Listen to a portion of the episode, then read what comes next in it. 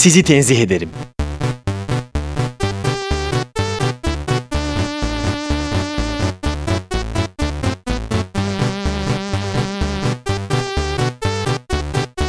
Gölgesinden korkan bir radyo programı.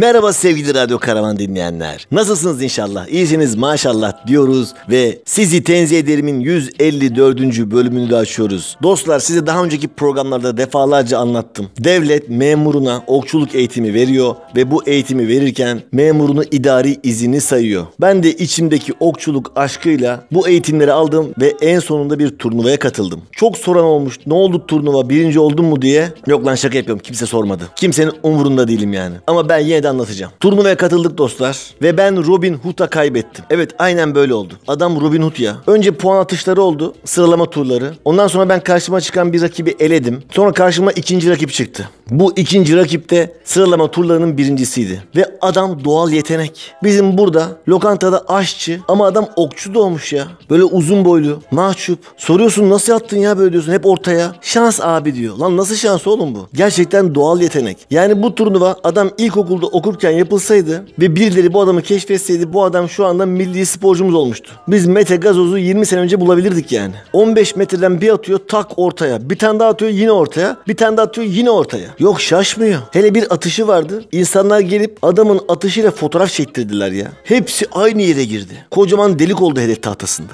Ben de bu abiye kaybettim. Robin Hood'a kaybettiğim için de içim rahat açıkçası. Zaten ben final maçının yapılacağı gün izinliydim. Gelemeyecektim. Dedim tebrik ederim. Vallahi hak ettin. İnşallah finalde de birinci olursun da beni yenen adam birinci oldu derim. Aynen öyle oldu. Beni yenen adam birinci oldu. Bu arada ilginç bir detay var. 4 kişi finale kaldı. Bu 4 kişiden 3'ünün soyadı Öztürk. Yani soyadları boşa verilmiyor. Okçuluk demişken biz tabii hızımızı alamadık. Ofiste de ok atmaya devam ettik. E peki nasıl atıyorsunuz derseniz Decathlon'da satılan oyuncak oklar var ya. Hani böyle tak diye takıyorsun pat diye yapışıyor. Daha önceki bölümlerde anlatmıştım. Bizim arkadaş beni gaza getirip bu oku, yayı ve hedef tahtasını ofisteki basketbol podasının oraya götürüp asıp öğle arasında ok attığımızı size uzun uzun anlatmıştım. Eğer bu bölümü merak ediyorsanız eski bölümleri karıştırabilirsiniz. Her neyse havalar soğuyunca biz bu ok, yay ve hedef tahtasını ofisin içine taşıdık. Ofiste de sote bir oda var. Oraya geçiyoruz. Tak tuk tak tuk diye ok atıyoruz. Dedim oğlum yapmayalım etmeyelim. Bak başımıza bir iş gelecek. Yok abi bir şey olmaz yok abi bir şey olmaz. İyi tamam. Yine atıyoruz oklarımızı. Ben attım. Sıram bitti. Geçtim hedef tahtasının yanına. Arkadaş atıyor. Tam o sırada içeri amir girdi. Ben hemen vaziyet aldım. Hedef tahtasını falan kaldırdım. Etrafı toparladım. Çaktırmadan oradan bir şey alıp sanki ofise gidiyormuş gibi yaptım. Ama okla yay arkadaşın elinde kaldı. Ve amirle muhabbet etmeye başladılar. Amir bir şey soruyor. Yukarıda diyor şu var mı? Aşağıda bu var mı? Arkadaş var yok falan diyor. Sonra amir bir yerde olayın acayipliğini fark edip şöyle bir şey söylüyor. O ok mu? Arkadaşın elini göstererek. Arkadaş da hiç bozuntuya vermiyor. Ha evet ok. Buyurun atmak isterseniz atabilirsiniz diyor. Amir en başta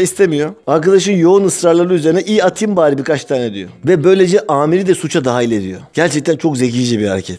Biz ondan sonra biraz durulduk tabii. Dedik ulan yakalandık resmen ya. Yani memurluğumuzun sonu bundan olmasın hocam. Ya bir şey olmaz ya filan dedik en sonunda. Düşünsenize sağa sola sürüyorlar. Tayin çıkartıyorlar. Daha sonra diyorlar ki o tayin çıkarılan yerde siz nasıl geldiniz ya buraya? Siz nasıl sürüldünüz? Ya sorma ya bizim olayımız siyasi. Aslında bilmiyorlar ki mesai saatinde ok oynadığımız için oradayız. Neyse oku oku kaldırdık dedik biz birazcık durulalım. Sanki biz böyle dememişiz gibi. Arkadaş iki gün sonra böyle 40 santimlik bir oyuncak araba getirdi ya. Uzaktan kumandalı kırmızı oyuncak arabayla ofise geldi. Dedim oğlum ne yapıyorsun ya? O kadar da demedik be. Oğlum bir durun artık ya. Tamam canınız sıkılıyor ama o kadar da demedik. PlayStation getirdiniz tamam. Birkaç el oynadık. Projeksiyonda duvara Dünya Kupası yansıttınız. Ona da eyvallah dedik. Ok tamam. Basket okey. Ya oyuncak araba nedir hocam? Biz Facebook değiliz ya. Biz Google değiliz. Biraz kendinize gelin çocuklar. Bu arada arada neyse ki voleybol turnuvası başladı da oyalanacak bir şeyler daha çıktı. Geçen sene şampiyonu biz olmuştuk. Bu sene de takımımız çok iddialı. Umarız bu boş zamanımızı voleybola doldurabiliriz. Bugün size harika bir Finlandiyalı grup çalacağım. Program boyunca sadece onun şarkılarını dinleyeceğiz. Grubun adı Maus Döttödü. Evet yanlış duymadınız. Maus Döttödü. Maus Döttödü. Maus Döttödü. İnanmayan varsa Google Translate'i açacağım. O ne diyorsa aynen yayınlayacağım.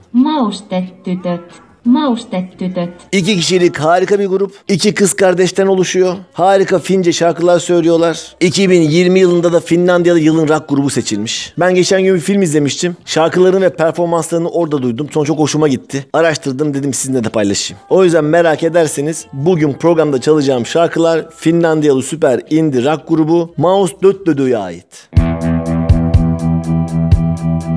Pannussa homeinen kahvi ja lattialla astiat. Sade huuhtoo ikkunoita, eipä tarvitse niitä itse pestä. Ei mikään enää lähtemästä estä. Mut on kuin betoniin valettu polviin saakka Seläs näkymätön Edessä ois enää yksi rasti. En tiedä jaksanko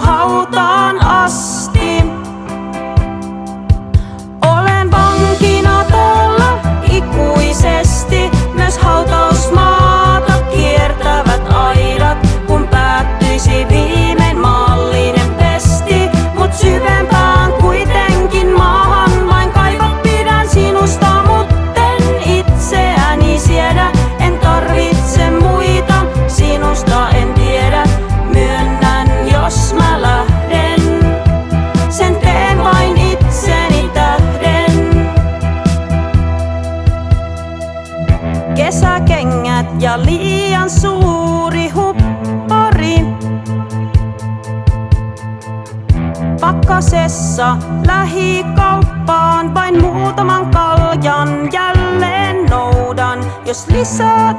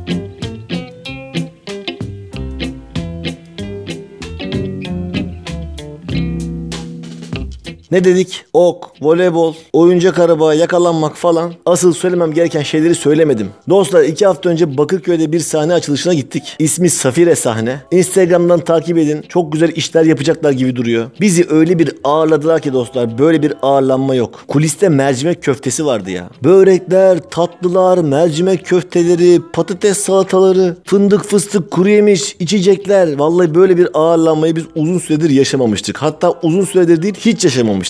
Su bile verilmeyen yerler vardır ya normalde. Gerçekten burası bizi çok iyi ağırladı. Dinliyorlarsa selam ediyorum. Ve siz de Instagram'dan bu yeni açılan Bakırköy'deki harika mekan Safire sahneyi takip edebilirsiniz. Burada da başıma ilginç bir olay geldi. Açılışta sunucuydum ve sunucu olduğum zaman seyircilerle interaktif muhabbetler yapıyorum. Havalı dövmesi olan var mı diye soruyorum genelde ben. Anlatacağım bir hikaye öncesinde hazırlık olsun diye. Yine sordum dedim var mı havalı dövmesi olan? Bundan önce de bizi uyarmışlardı. Dediler ki bakın buranın kitlesi biraz değişiktir. Avukatlar vardır, hakimler, savcılar falan olabilir. O yüzden setlerinizde başınızı ağrıtacak, canınızı sıkacak şeyler varsa onları belki bu akşam söylemeyebilirsiniz falan dediler. Ben de bunun bilinciyle herhalde biraz daha muhafazakar, biraz daha ciddi bir kitle var diye bekliyordum. Dedim var mı havalı dövmesi olan? Önden bir kadın parmak kaldırdı. Var dedi. Dedim nedir? Jartiyer dövmesi var dedi. Dedim nerenizde? Kadın dedi ki neremde olabilir? Kızdı bana. Yani neremde olabilir jartiyer dövmesi dedi. Dedim vallahi hanımefendi bilmiyorum nerenizde olabilir ya. Yani o sizin fantazinize kalmış artık. Jartiyeri nereye takmak istiyorsanız orada olabilir. Yok dedi bacağımda tabii ki dedi. Açtı böyle bacağını göstermeye çalıştı. Dedim hanımefendi ne yapıyorsunuz? Gerek yok. Tamam inandık. Yok yok bakın diyor. Dedim hanımefendi abdestim kaçabilir. Çok teşekkür ederim. Sonra var mı daha havalı dövmesi olan dedim. Başka biri daha parmak kaldırdı. Dedim hanımefendi jartiyer dövmesinin üzerine çıkabilecek misiniz? Yani ne dövmesi olabilir ki jartiyer dövmesinden daha havalı olsun? Tanga dövmesi mi var dedim. Yok dedi ısırılmış bir çilek dövmesi var. Dedim peki bunun neresi havalı? Nerede olduğunu söylemeyeceğim dedi. Dedim ne oluyor ya? Bize muhafazakar falan dendi. Biraz da ayakları yere basan iş güç sahibi dendi. Orta yaş üstü dendi. Yani 45 plus niye böyle coştu? Ben hayretler içerisinde kaldım. Yani o kadar zamandır seyirciye bu soruyu soruyorum. Hiç bu kadar fantastik cevaplar almamıştım. Neyse her şeyin bir iki vardır. Stand-up'lar demişken hemen hatırlatmamızı yapalım. Beni ve Boğaziçi Komedi Kulübü'nü Instagram'dan takip ederek güncel stand-up gösterilerinin haberlerini alabilirsiniz. Yer, mekan, gösteri bilgilerin hepsi orada yazıyor. Storyleri takip edin. Ama en önemli duyuru şu. 24 Şubat Cumartesi günü saat 8'de Kadıköy Dünya Bar'da ilk tek kişilik gösterimi yapacağım. Hepinizi bekliyorum. Bilerek Şubat'ın sonuna istedim. Çünkü Şubat'ın sonu biliyorsunuz sizi tenzih ederim programının yaş günüdür. 6. yaş günümüzü kutlayacağız. Aynı zamanda ilk tek kişilik gösterimi sergileyeceğim. Böylece bir taşla iki kuş vuracağız. Sizi tenzih ederim isimli stand-up oyunumu After Party olarak da Kadıköy Dünya Bar'da sizi tenzih ederim'in 6. yılını kutlayacağız. Güzel bir gece bizi bekliyor. O güne kadar bol bol duyuru yapacağım. Sık sık paylaşacağım. Umarım benden bunalmaz, tiksinmezsiniz. Bu işin raconu bu. Görünür olmak lazım. O mekanı doldurmak lazım. Ben size güveniyorum. Siz bu işi yaparsınız. Daveti isteyen de bana yazsın. Kardeşinizi mahcup etmeyin. Sessiz çoğunluğun da artık sesini biraz duyurmasını bekliyorum şu aktiviteyle. Hepinizi tek tek tanıyorum zaten. Tanımadıklarımla da tanışmak isterim. Tekrarlıyorum 24 Şubat saat 8'de Kadıköy Dünya Bar'da. Gelin el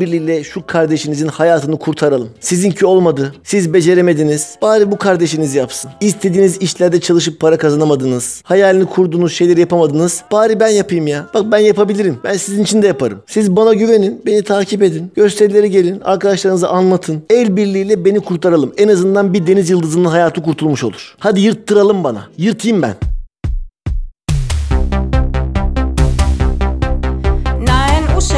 Painajaista, jossa olen viimeisessä puussa piilossa. Nemo verikoirien kanssa etsikäntä kivet ja kannot, kun ei oo enää metsiä.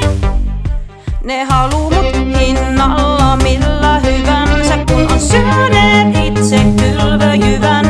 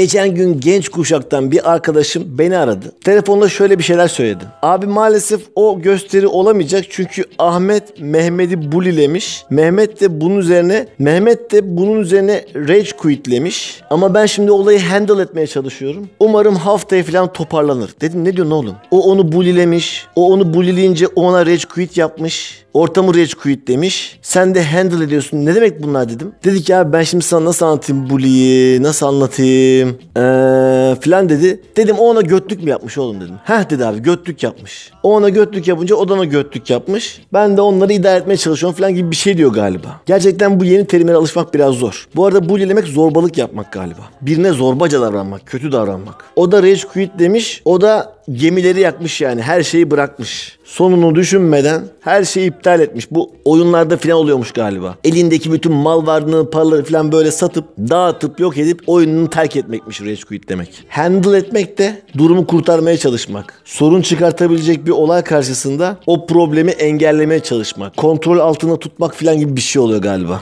Neyse çok zor. Kısaca hepsi götlük yani. Bir de şunu düşünün. Counter Strike'da dereceliğe girmişsiniz. Takımınızda tek Türk sizsiniz ve yanınızdaki 4 takım arkadaşınız Rus.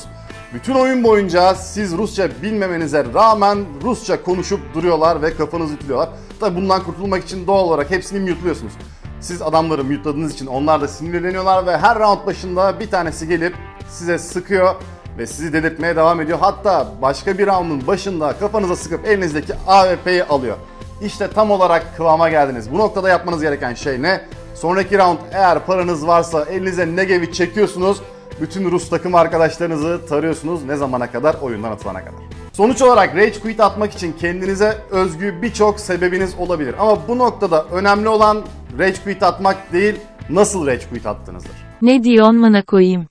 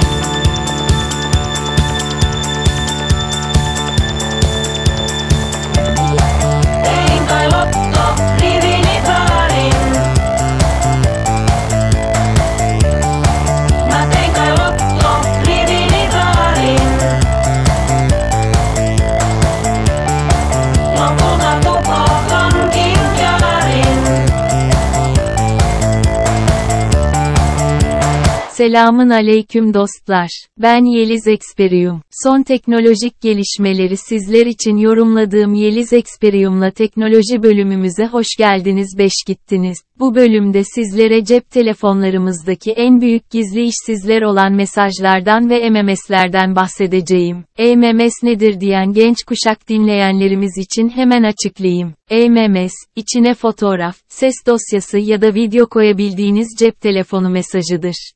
Şimdiki WhatsApp'ların atası yani. Bu arada telefonlarımızdaki gizli işsizler deyince aklıma, kapımdaki düşman filmi geldi. Ben o filmi izlemedim ama yine 2. Dünya Savaşı'nı, yine Nazileri filan anlatan bir Hollywood yapımı diye hatırlıyorum. Yediler yediler de bitiremediler şu 2. Dünya Savaşı'nın ekmeğini. Bu sefer de iki keskin nişancının hikayesi anlatılıyordu sanırım. Ama sen izledin mi derseniz tabii ki izlemedim dostlar. Hiç işim olmaz benim öyle filmlerle. Ben çok acayip filmler izlemedim. Ona gelinceye kadar daha çok var. Mesela Kuzuların Sessizliğini, Bodyguard'ı, Karayip Korsanlarını izlemedim. Aslan Kralı geçen sene izledim. Ayrıca hiç yabancı dizi de izlemem. Yabancı dizi izlemem de Türk dizisi izler miyim sanıyorsunuz? Onu da izlemem. Benim en son izlediğim dizi Süper Baba'ydı. O son bölümde Fiko nasıl Elif'in peşinden koştu da gitti onu vazgeçirdi ama. Her neyse konu yine acayip yerlere gitti. Ben size her ay bedelini ödediğimiz ama hiç kullanmadığımız mesajlardan bahsedecektim. Artık bunlar teknolojik gelişme değil teknolojik gerileme. Bu bağlamda konseptimize biraz aykırı bir iş yapıyor gibi görünebiliriz ama benim de çok umrumda değil açıkçası. Dış görünüşe önem vermiyorum ben. Sapyoseksüel bir robotum. Hiç dikkatinizi çekti mi her ay verdiğiniz faturaların içinde 250 SMS filan var. Hani o hiç kullanmadığımız mesajlar. Sadece kargo teslim alırken ya da bir mağazada alışveriş yaparken cep telefonumuza gelen kodu görevliye ilettiğimiz mesajlar.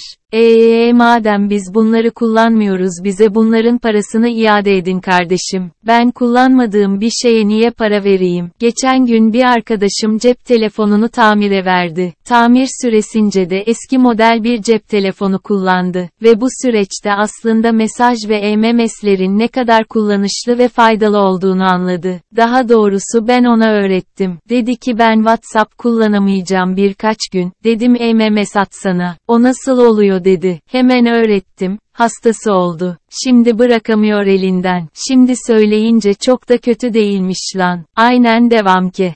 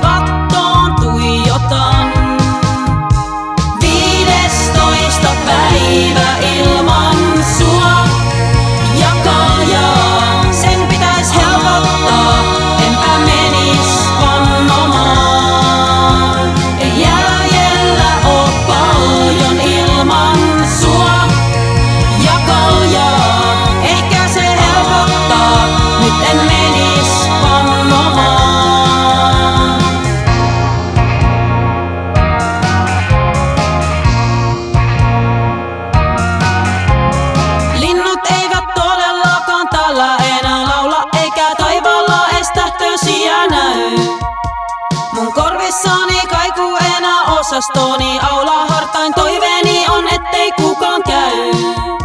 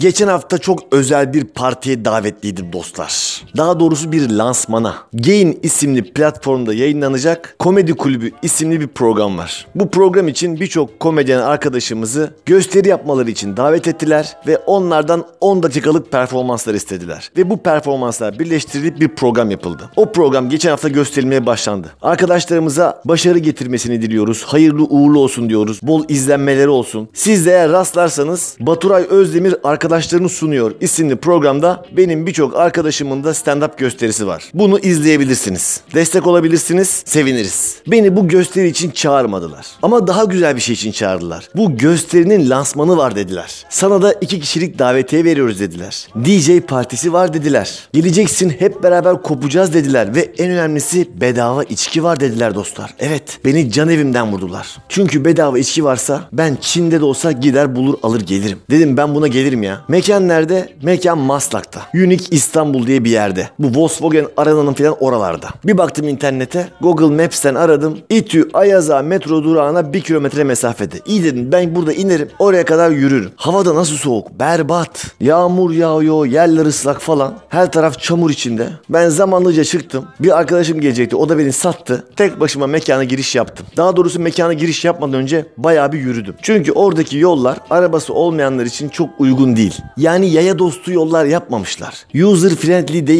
Yaya friendly hiç değil. Hal böyle olunca ben de Google Map'i açtım. Bana gösterdiği şekilde yürüyüp bulmaya çalıştım. Ama ben o programı hiç kullanamıyorum. Yani insanların arabasına bindiğim zaman onlar açıyorlar ve arabalara çok uyumlu. Sanki o okla gidiyormuş gibi sağa sol yapabiliyorsun. Ama yürürken o ok biraz değişiyor. Ya da ben tam kullanamıyorum bilmiyorum. Ne zaman Google Maps'in o özelliğini açsam mutlaka yolumu kaybediyorum. Bu sefer işim yaver gitti. Bayağı bir karanlık yollardan geçtim, yürüdüm. Otoyolların kenarlarından geçe geçe mekanı buldum. Dediğim gibi orası çok ama çok yaya düşmanı bir yer. Bir yerde yol bitiyor mesela. Yayaların yürüyeceği yol yok. Her şeyi arabaya göre yapmışlar. Büyük büyük plazalar, gökdelenler, dağ gibi. Nerede olduğunu anlayamıyorsun. Her neyse giderken rahat oldu. Ondan sonra gittim mekana. Bütün arkadaşlar da oradaydı. Gayet güzel geçti. Müzik güzeldi. 90'lar çaldı. DJ bir ara kartel bile çaldı ya. Daha ne olsun. E içki de bedava tabi. Ben önce şarapla başladım. Sonra cine döndüm. Çok güzel cin yapmışlar. Sonra bir baktım bir arkadaşın elinde bira var. Dedim sen bunu nereden aldın? E abi barda var ya dedi. Dedim ne diyorsun ya? E ben bira severim. Bir de bunun üstüne biraları da içtim. Artık saat 2, 2 çeyrek gibi bizi mekandan kovdular. Bütün arkadaşlar toplanıp gitti. Birkaçı bana teklifte bulundu. Abi gel seni de Kadıköy'e bırakalım. Yok istemem gerek yok dedim. Ben kendim giderim. Artık neyime güveniyorsam. Neyse saat 2, 2 çeyrek gibi oldu. Ben maymun gibi oldum zaten. Bedava içki içtim içtim dans ettim. Ortam da çok güzeldi. Yani programda gösterisi olmadığı halde lansmana hiçbir katkım olmadığı halde en çok ben eğlendim diyebilirim. Lansman bana yaradı. Neyse saat 2 çeyrek oldu. Artık ışıkları açtılar. Dediler ki artık biz burayı kapatacağız. Tabi öyle demediler de vestiyerde montları olan varsa yavaş yavaş alabilir dediler. Bu şu demek yani vestiyeri kapatacağız. Vestiyeri kapatacağız demek burayı kapatacağız. Gayet anlaşılabilir bir istek. Hafta içi saat 2 çeyrek geçiyor çünkü. Ve biz İTÜ, Ayaza, Maslak o taraflarda bir yerlerdeyiz. Ben tam bilmiyorum nerede olduğumuzu. E tamam o zaman çıkalım dedik. Herkese bir panik. Birileri telefona sarılıyor, birilerini arıyor. Birileri taksi çağırıyor. Allah Allah diyorum ya. Niye bu kadar dert ettiler? Sonuçta bir şekilde gidilir yani. Sonra ben çıktım. Açtım Google Map'i. İTÜ Ayaza metrosuna gideyim dedim. Çünkü metrodan gelirken çıktığım yerde gece 0000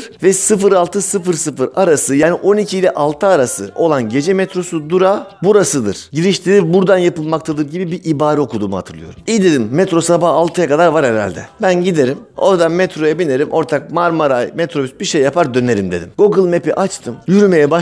Biraz da yağmur yağıyordu yerler de ıslaktı. Benim kafamda çok güzel olduğu için dışarı çıkar çıkmaz ayağım kaydı ve göt üstü düştüm dostlar. Ama böyle bir düşüş yok. Çok hızlı bir şekilde kalktım. Yani düştüm göt üstü bütün götüm ıslandı. Her tarafım çamur oldu. Ondan sonra hiçbir şey olmamış gibi ayağa kalktım ve aşağı doğru yürümeye devam ettim. Etrafta hiç insan, araba, hiçbir şey yoktu. Sonra yağmur yağmaya başladı. Ben aşağı doğru bir yarım saat yürüdüm. Tabii Google Map'in beni götürdüğü yerden gidiyorum. Bir yerde yol bitiyor dediğim gibi. Banketlerden atlıyorum. Böyle çimenlerin, bayırların üstünden yürüyorum. Büyük plazalar var dağ gibi. Şimdi benim bu dağın arkasına geçmem gerekiyor. Ne yapacağım? O plazanın etrafından dolaşmaya çalışıyorum filan. Abuk subuk yolun bittiği yerlerde yürümeye çalışıyorum. Sonra fark ettim ki yanlış yere doğru yürüyorum. Maslak'ın da ilerisine doğru ben gidiyorum. Dedim burada bir yanlışlık var. Ben yanlış yere doğru yürüyorum galiba. Çünkü bu mekana gelirken yokuş aşağı inmiştim. Çıkarken yine yokuş aşağı iniyorum. Dedim böyle olmaz. Mantık hatası var. Sonra olayı kendi kendime çözüp diğer tarafa doğru yürümeye başladım. Yine bir yarım saat yürüdüm. Bu arada yağmur başladı ve ben lansmanın yapıldığı yere tekrar geldim. Bir saat önce çıktığım yere bir saat dolaşıp tekrar gelmiş oldum yani. Bu sırada mekanın önünde hala taksi bekleyen arkadaşlar vardı. Sanki onları hiç tanımıyormuş gibi kapşonumu iyice çektim. Beni görmesinler, dalga geçmesinler diye yanlarından geçip gittim. Bir 15-20 dakika daha yürüdükten sonra İTÜ Ayaza metro girişini buldum. Ve bilin bakalım ne oldu? Evet, metro kapalıydı. Çünkü o gün hafta içiydi. Meğersem o sabah metrosu hafta sonu falan varmış. Salı günü metroyu sabaha kadar çalıştırmak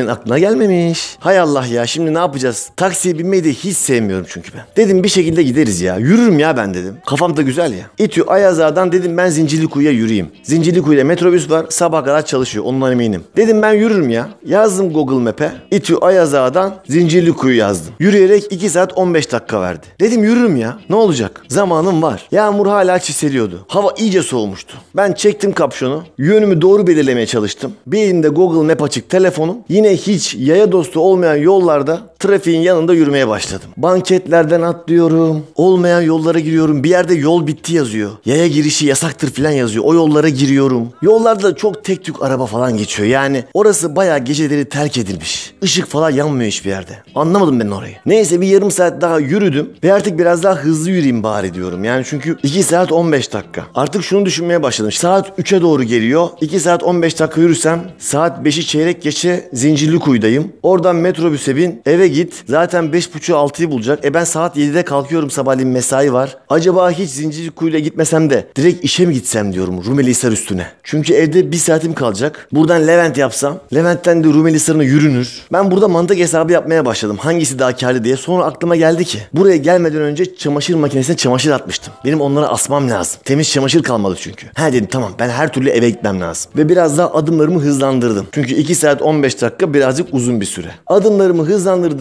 Ya ne kadar yüksek yapmışlar bu kuleleri. Aa bunu ne zaman yapmışlar derken öndeki kaldırımı görmemişim ve kaldırımdan aşağı düştüm. Bu sefer göt üstü değil direkt kapaklandım. Yüzüstü. Allah'tan ellerimi koymuştum. Elimde de siyah çok sevdiğim parmaksız bir eldivenim vardı yaklaşık 20 yıldır giydiğim. Ben yere düşünce kapaklanınca paldır küldür yuvarlanınca sağ eldivenim boydan boya yırtıldı. Avuç içi böyle açıldı. Pantolonumun sağ dizi yırtıldı. Bir de montum çamur içinde kaldı. Sonra hemen kalktım toparlandım. Dizlerim ıslanmış, eldivenim pantolonum yırtılmış, ayakkabım çamur içinde, üzerimde siyah montum var. Kolları gitmiş, arkası berbat olmuş. Bildiğin homeless gibiyim. Meczup oldum yani. Bir düşüş neyse de ikinci düşüş biraz ağır oldu. Bir rüzgar esiyor. Götüm ıslandığı için götüm de üşüyor. Hemen üstümü toparladım. Adımlarımı biraz daha yavaşlattım. Dedim yavaş gideyim ya. Yavaş gideyim, sağlam gideyim. Sonra bir 15-20 dakika daha yürüdüm. Orada plazanın önünde bir tane güvenlik görevlisi vardı. Bir sorma ihtiyacı duydum. Çünkü Google Maps'e hala güvenmiyordum. Adamın camını tıklattım. Buyurun dedi. Ya dedim birader Zincirlikuyu ne tarafta? O da bana tam ters yönü istikametini gösterdi. Dedi ki bu tarafta. Çok teşekkür ettim. Sonra ben aynen yürüdüğüm yolu geri döndüm. Düştüğüm yoldan tekrar geçtim. Dedim bu kaldırımı buraya kim koymuş ya? Çok gereksiz. Yüksek bir kaldırım çünkü. Bir 15-20 dakika tekrar geriye yürüdüm. Sonra dedim ki ben ne yapıyorum ya? Bu böyle olmaz. Yani ben böyle Maslak'ın içinde bir aşağı bir yukarı yürüyorum. Yerlere düşüyorum. Banketlerden atlıyorum. Saçma sapan ıslanıyorum falan. Ve ne yaparsam yapayım yine olduğum yere geri dönüyorum. Bu böyle olmaz dedim. Bu arada yolda yürürken çok güzel bir benzin istasyonunu gözüme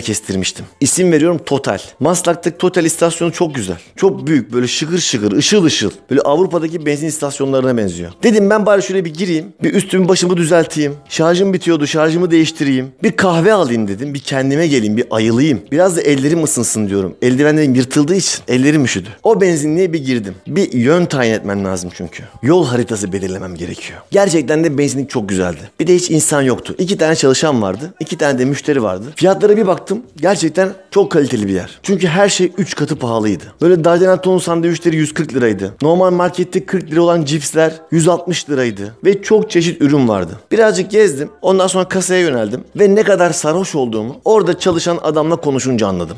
Çünkü adama şöyle dedim. Bilde. Adam normal olarak efendim dedi. Adam çok haklıydı. Çünkü ne dediğimi ben de anlamadım. Yani insan kendinin ne dediğini anlamaz mı ya? Bir? İşte o an durumu anladım. Ben sarhoştum. Sarhoş olmuştum. Ya bir insan ne dediğini anlamaz mı? Kendim diyorum yani. Sonra ağzımı toparlayıp çok yavaş bir şekilde bir filtre kahve alabilir miyim demeye çalıştım. Bu sefer anladı. Dedi ki kahveler için buradan bardak alıyorsunuz. Orada makine var. Makineye gidip kendiniz dolduruyorsunuz. Sonra buradan tekrar ödüyorsunuz dedi. Yani üstü başı çamur içinde. Eldiveni pantolonu yırtılmış. Her yeri ıslanmış. Kafası çok güzel olan bir insandan çok fazla şey istendi. Benim bunları eksiksiz yapmam biraz zor görünüyordu. Ama yapabilirsin Anıl dedim. Sen yaparsın ya. Gittim kendime güzel bir bardak aldım. Sonra yavaş yavaş arka tarafa doğru yürüdüm. Orada birkaç tane makine vardı. En kahve verebilecek olanın başına gittim. Bardağı makinenin altına koydum ve ekrandan filtre kahve yazısını aramaya başladım. Ama bulamadım. Çünkü ekranda filtre kahve yazmıyordu. Onun yerine hot chocolate, mocha, White Mocha Chocolate, Cappuccino, Espresso gibi şeyler yazıyordu. Ben de o duruma en yakışacağını düşündüğüm kahveyi seçtim. White Chocolate Mocha aldım. Çünkü White Chocolate Mocha benim o andaki durumum için en uygun içecekti. Koydum bardağa bastım düğmeye kış kuş diye doldu. Oradan birkaç tane de peçete aldım. Peçeteyle ağzımı yüzümü sildim. Ellerimi sildim. Sonra kahvenin kapağını kapatmaya çalıştım. Onu da becerdim. Bak onu hiç tahmin etmiyordum ama çok iyi becerdim. Ondan sonra kahvemle beraber ağır ağır kasaya doğru ilerledim. Kasada iki kişi vardı. İşlerini bitirdiler. Sıra bana geldi. Her şey üç katı ya. Dedim şimdi acayip girecek bana. Ne kadar dedim? Adam 20 lira dedi. Meğersem kampanya varmış. Böyle makine getirmişler. Glori- Gloricis mi? Gloricis mi ne? Orada da yazıyordu zaten 20 lira diye ama ben inanmamıştım. Meğersem gerçekten de 20 liraymış. O benzin istasyonundaki en ucuz şeyi aldım. Çok iyi bir alışveriş yaptım. Kafam bu kadar güzelken bile ekonomimi çok iyi yönetebiliyordum. Verdim parasını. Kahvemi de aldım. Sonra dışarı çıktım. Benzin istasyonunun 100 metre ilerisinde bir tane otobüs durağı vardı. Dedim ben bari oraya bir oturayım da orada biraz dinleneyim. Kahvemi içeyim. Ne yapacağımı düşüneyim. Gittim oraya oturdum. Dedim bu iş böyle olmayacak. Ben bir taksi çağırayım. O sırada şarjım bitti. Neyse ki yanımda yedek şarjım vardı ya. Yedek pilimi çıkardım. Telefonuma taktım. Sonra bir taksi uygulamasını açtım. Bir taksi uygulamasında bana sürekli nereye gitmek istediğimi soruyordu. Bir türlü seçemiyorum, beceremiyorum. Hay Allah olmuyor falan derken önünden kocaman sarı bir şey geçti ve durdu.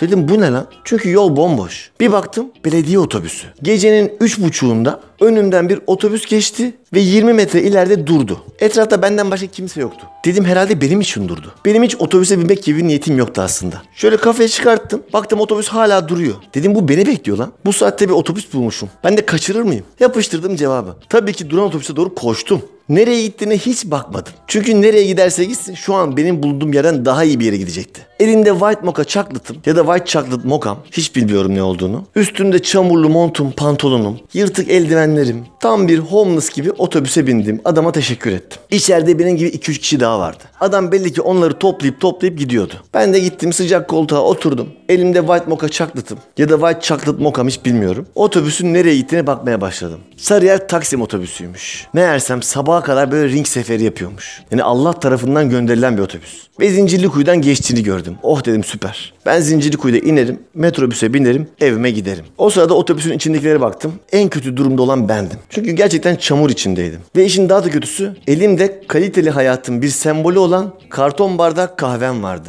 O beni daha da kötü bir hale getiriyordu. Çünkü bazen görmüşsünüzdür. Böyle evsizlere, homeless'lara iyilik olsun diye bir Starbucks'tan falan kahve alıp verirler. Abi al iç, için ısınsın falan derler. Tam o pozisyondaydım. Hani mahallenin yazık olmasın, gariban sevinsin diye eline kahve verilen adam durumuna düşmüştüm. Neyse çok bozuntuya vermedim. Kahvemi yudumluya yudumluya Zincirlikuyu'ya kadar geldim. Zincirlikuyu'dan indim. Metrobüse girdim. Ben böyle bir şey görmedim dostlar. Bakın pandemi zamanında işe gelmiştim. O zaman da boştu, ıssızdı ama ben böyle bir metrobüs ıssızlığı görmedim. Yani her gün milyonlarca insanın içinden geçtiği, o iğne atsan yere düşmeyen Zincirlikuyu metrobüs durağı var ya, bomboştu ya. Ha tek bir canlı yoktu. İnsanı geçtim. Hadi güvenlik görevlisi de yok. Bir kedi bile yoktu ya. Ve ben metrobüsü beklemeye başladım. 10 dakika boyunca bekledim. Kimse yoktu. Yoldan geçen araba falan da yoktu. Bayağı büyük bir ıssızlık vardı. Ben İstanbul'u hiç bu kadar ıssız, yalnız görmemiştim. Sonra o Zincirlikuyu metrobüs durağı gözüme bir güzel göründü. Ulan dedim vay be. Sabah yine keşmekeşin içine girecek. Şimdi bomboş ne güzel.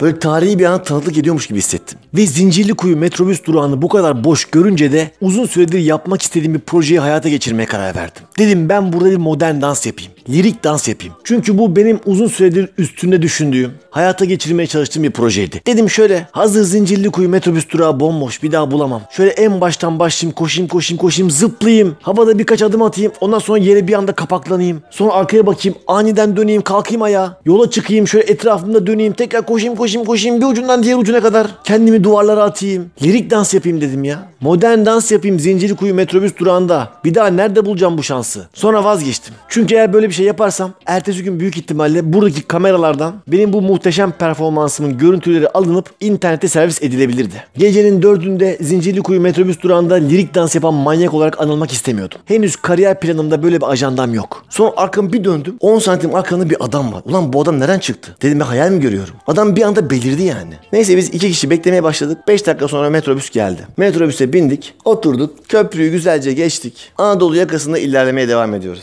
Uzunçayır'da bir kadın aşağı indi ve kadın kocaman alışveriş poşetini koltuğun üstünde unuttu. Ben hemen fark ettim ve hanımefendi bakar mısınız dedim. Geçen hafta metroda giderken biri beresini düşürmüştü. Hatırlarsınız. Ben o bereyi alıp beyefendiye uzatmıştım. Şimdi aynı durum metrobüste başıma geldi. Hanımefendi bakar mısınız dedim. Poşetinizi unuttunuz. Hemen aldım poşeti. Hanımefendiye verdim. Çok teşekkür etti. Yani bakın o durumdayken bile iyilik yapabiliyorum. Bravo bana. Sonra gittim Söğütlü Çeşme'ye. Ücret iade makinesinden kartımı dokundurdum. Parayı geri vermedi. Vay şerefsiz. Demek belli bir saatten sonra ücret iadesi yapılmıyor. Bunu da öğrenmiş oldum. Sonra eve gittim. Dedim ben çamaşırları asayım. Yani eve dört buçukta da gelmiş olsam ben çamaşırımı asarım. Çünkü giyecek bir şey yok. Onlar durmaz, buruşur. Çamaşırları astım. Üstümü falan değiştirdim. Saat 5 gibi yattım. Sonra sabah kalkınca durumun vehametini gördüm. Montumdaki, pantolondaki çamurlar kurumuş. Yerler çamur içinde. Üzerim leş gibi sigara kokuyor. Montu temizlemeye çalıştım, başaramadım. Ayakkabıyı biraz temizledim dedim, olmadı. Pantolon zaten içler acısı. Eldiveni direkt çöpe attım. Yırtık pırtık olmuş. Dedim ben çamaşır makinesini bir daha çalıştırayım. Montu attım, pantolonu attım. Dedim bu gece ancak çamaşır makinesi temizleyebilir. Bu arada çok önemli bir şey söylemeyi unuttum. İTÜ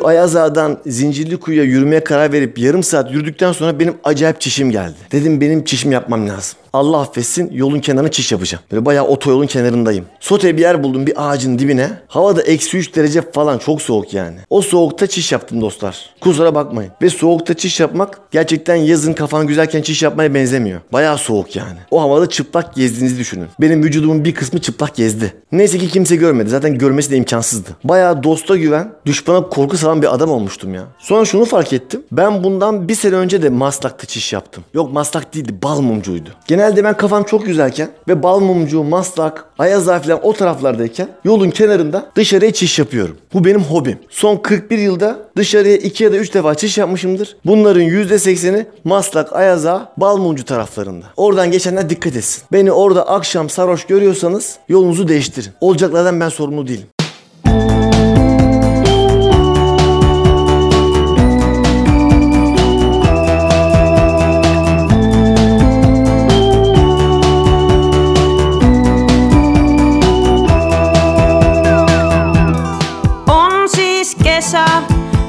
Tiedä mitä mä teen. Jos menen rannalle, heitänkö sormuksen veteen? Pyydät taas, että unohtaisin eilisen illan. On niin kyllästynyt, väsynyt ja mustelmilla. Menen rannalle, katson näinkö maailman makaa.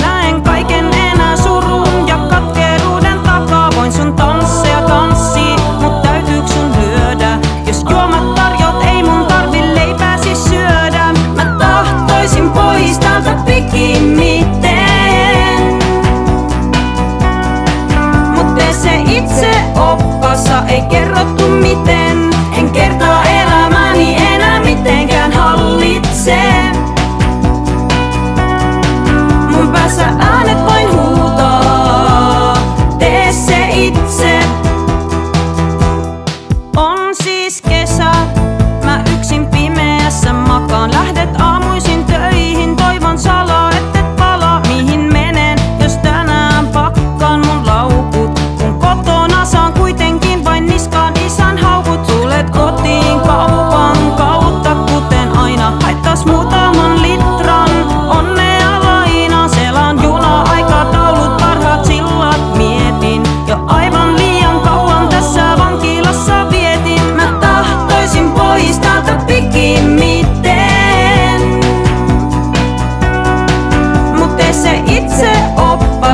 kerrottu miten. En kertaa elämäni enää mitenkään hallitse. Mun päässä äänet vain huutaa, tee se itse.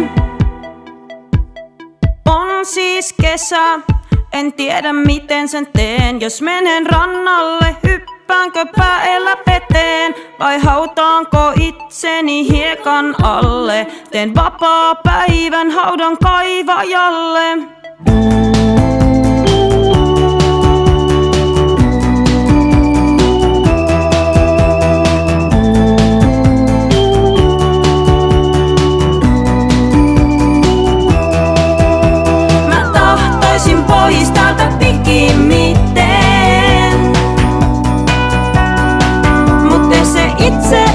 oppassa ei kerrottu miten.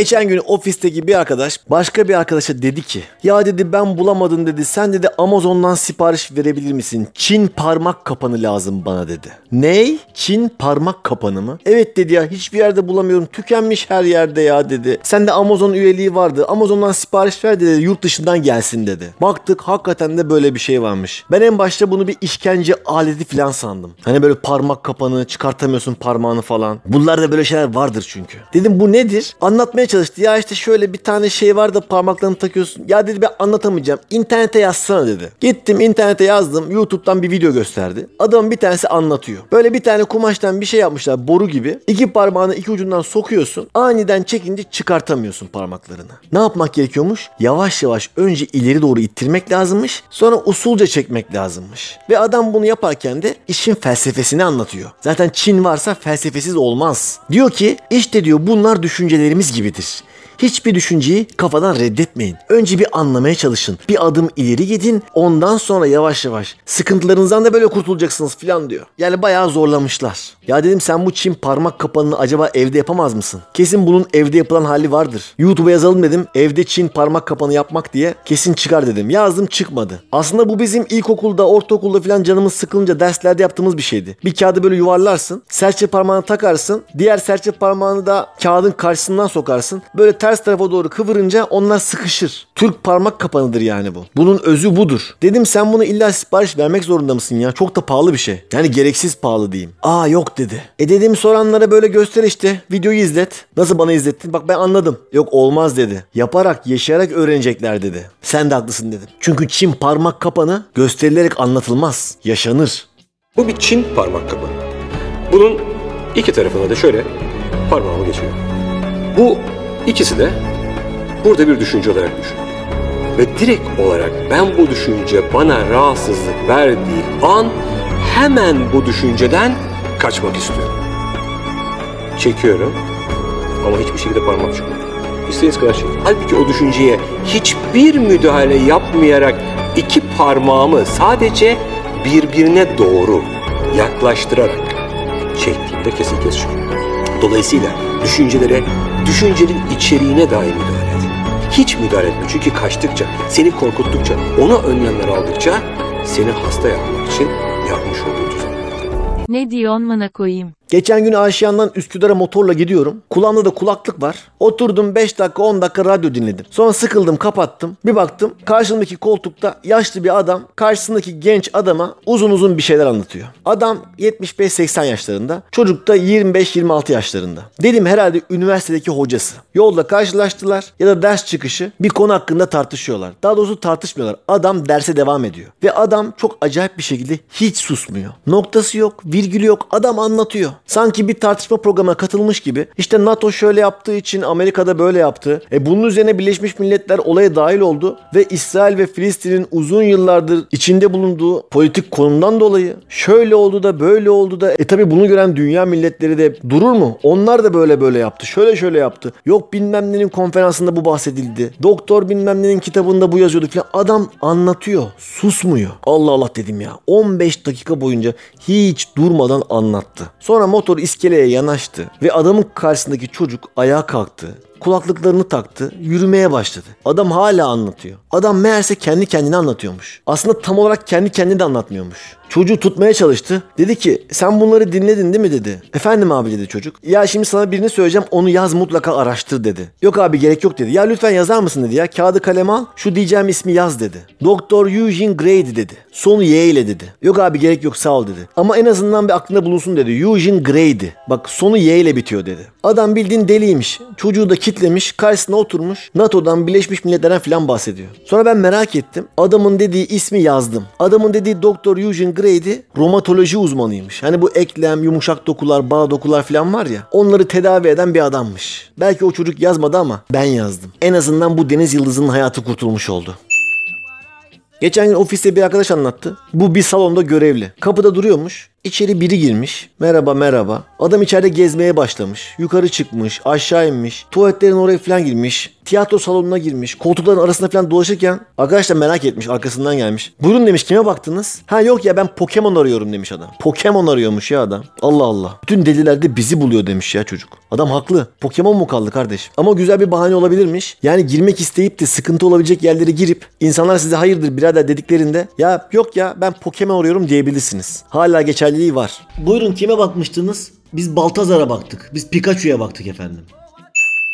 Geçen gün yemekhanede İskender çıktı dostlar. Olacak iş değil. Bak ben 7 yıldır buradayım. Memurluk yapıyorum. Ben böyle bir şey görmedim. Ve güzeldi de. Yani bir tek üzerindeki tereyağı eksikti ya. Nasıl olur böyle bir şey? Bizim arkadaşlar da daha doğrusu keko arkadaşlar da gitmişler yemekhanede nasıl yemek güzel değildir diye başka yerde yemek yemişler. Onlar da hamsi buğulama mı ne yemişler ve berbatmış. Ben gittim tek başıma İskender'imi yedim. Sonra döndüm oğlum dedim ne kaçırdınız siz biliyor musunuz ya? Arkadaşlar dedi ki vallahi iğrenç bir hamsi yedik. Hiç de güzel değildi. Vallahi dedim derdinize yanın ya. Geçen hafta bizim ok turnuvası vardı. Ok turnuvası varken öğle yemeğine gidememiştim. Orada içli köfte çıkmıştı. Onlar çok övmüşlerdi onu. Oğlum içli köfte çıktı sen nasıl kaçırdın diye. Bu sefer ben de intikamımı İskender'le aldım.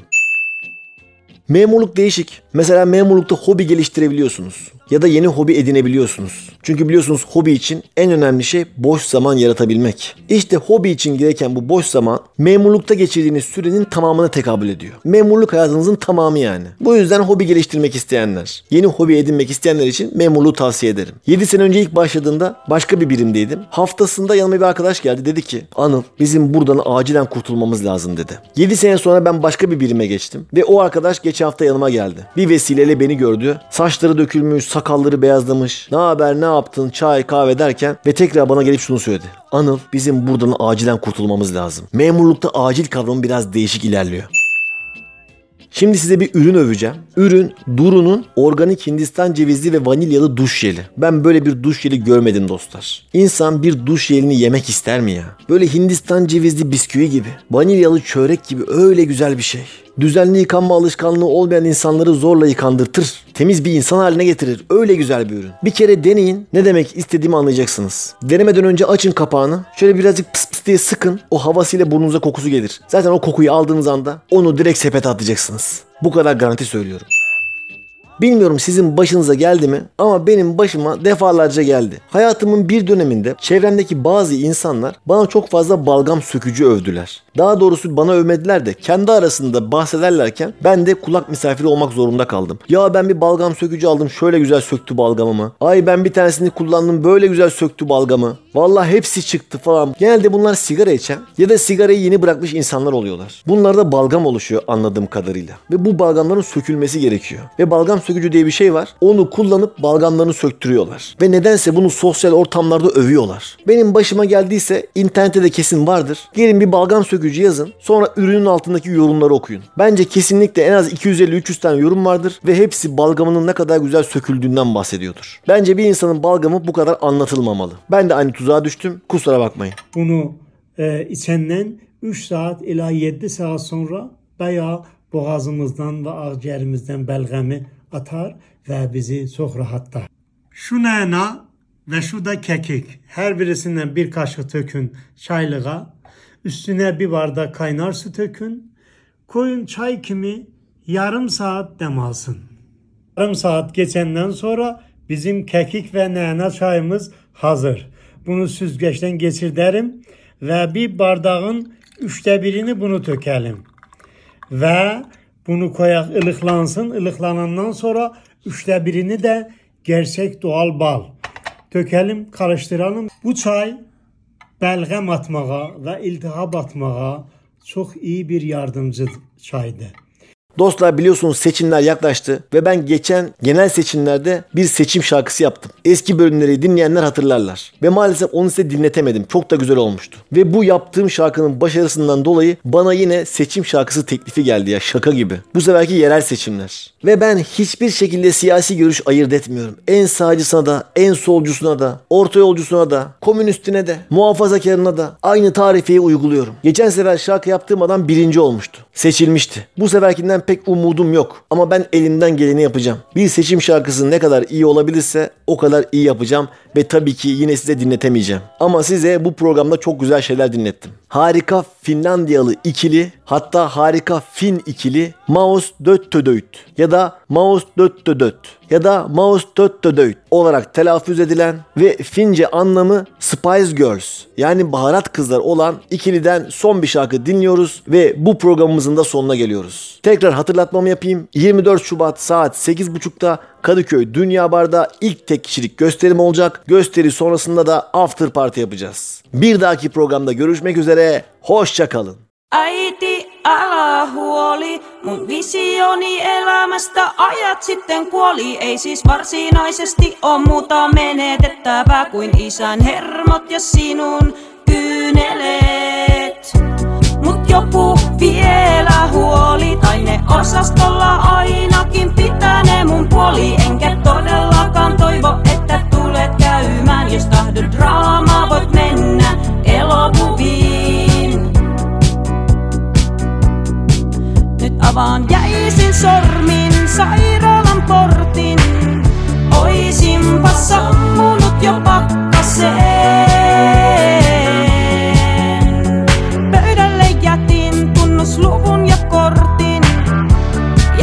Ja patjan alle sen vanhan aseen.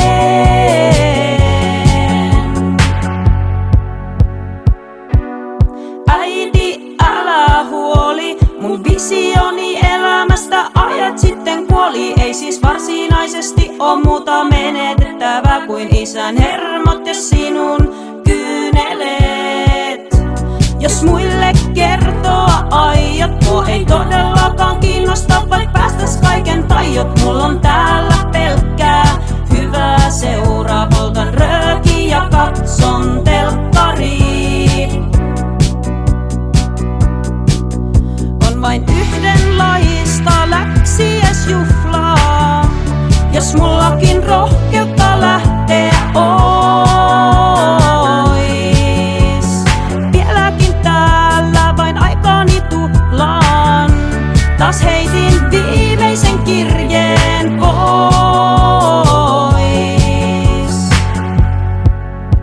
Sitä sittenkään en uskaltanut käyttää.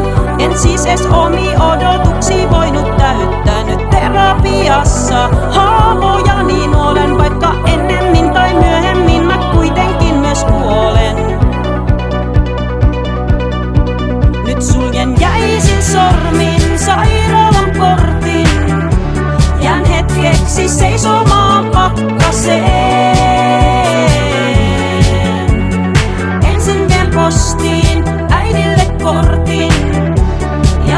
Ja sitten etsin sen vanhan aseen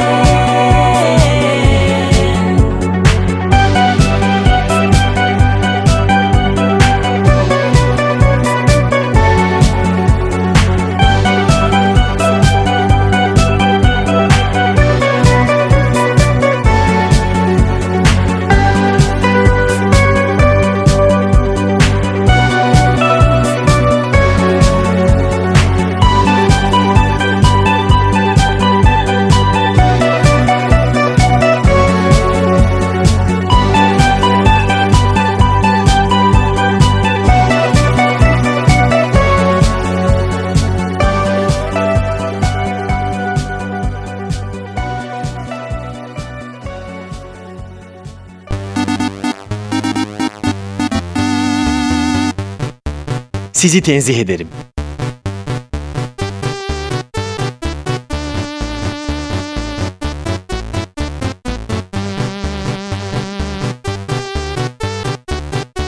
Gölgesinden korkan bir radyo programı.